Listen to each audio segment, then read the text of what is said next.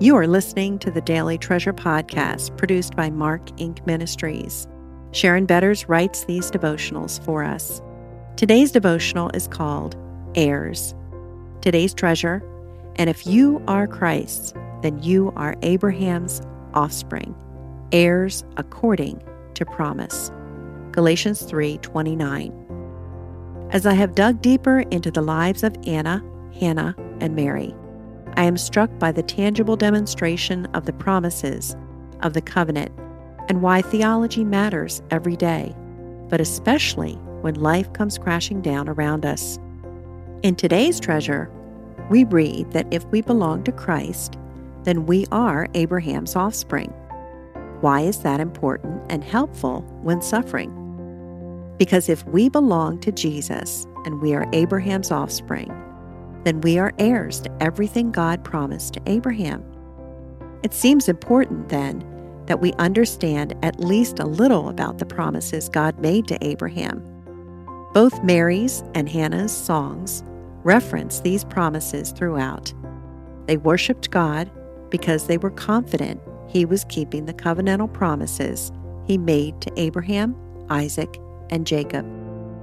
I admit that though I loved and taught women's Bible studies for 25 years before the death of our son, I did not really grasp how the exchange between Abraham and God, recorded in Genesis, practically affected me and could help equip me to walk by faith, no matter the circumstances. After Mark's death, those promises deepened my faith and gave me a roadmap for walking this pathway of grief. Abraham was not looking for God. In fact, many believe he was a moon worshiper when God called him to be his child. Now the Lord said to Abram, Go from your country and your kindred and your father's house to the land that I will show you, and I will make you a great nation, and I will bless you and make your name great so that you will be a blessing. I will bless those who bless you, and him who dishonors you I will curse. And in you all the families of the earth shall be blessed. Genesis 12 1 through 3. Later in Genesis 15, God not only soothes Abraham's fear with the declaration, Don't be afraid, I will go with you he also makes an official covenant with Abraham. These promises are the ones referenced by Paul in Galatians 3:29. Once more, a devotional limits our ability to unpack such great truths. Great theologians have written volumes unpacking this exchange between God and Abraham. My purpose is to whet your appetite for digging deep into this beautiful conversation and discovering precious promises that belong to you if you belong to Jesus.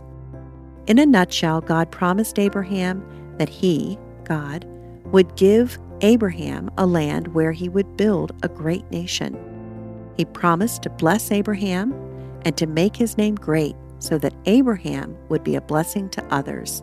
God promises he will bless those who bless Abraham and that through Abraham all families in the earth will be blessed. I especially love when God responds to Abraham's confusion with this promise Fear not, Abram, I am your shield. Your reward will be very great.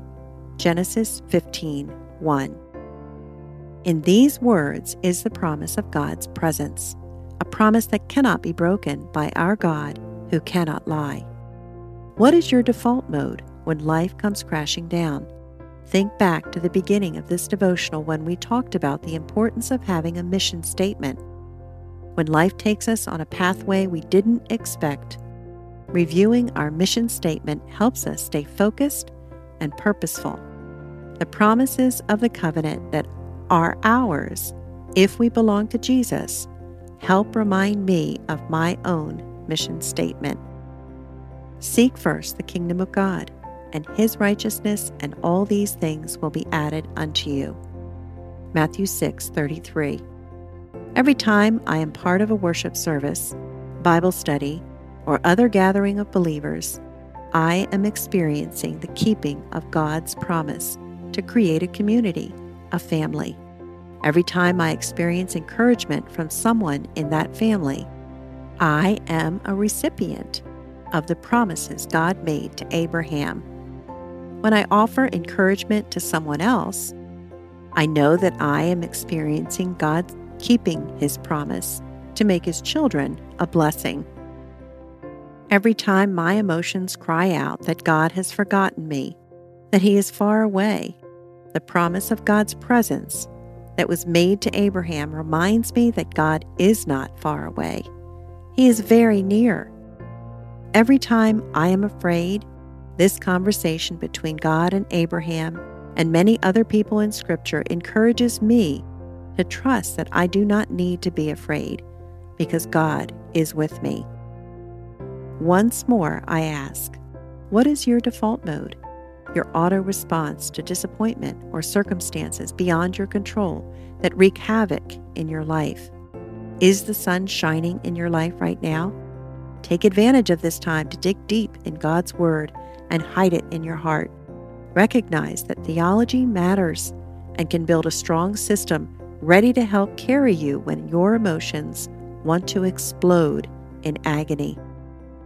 Father, your word makes our hearts sing with joy like Hannah and Mary, not because of us, but because of your love for us and the absolute confidence that you are keeping the promises of your covenant.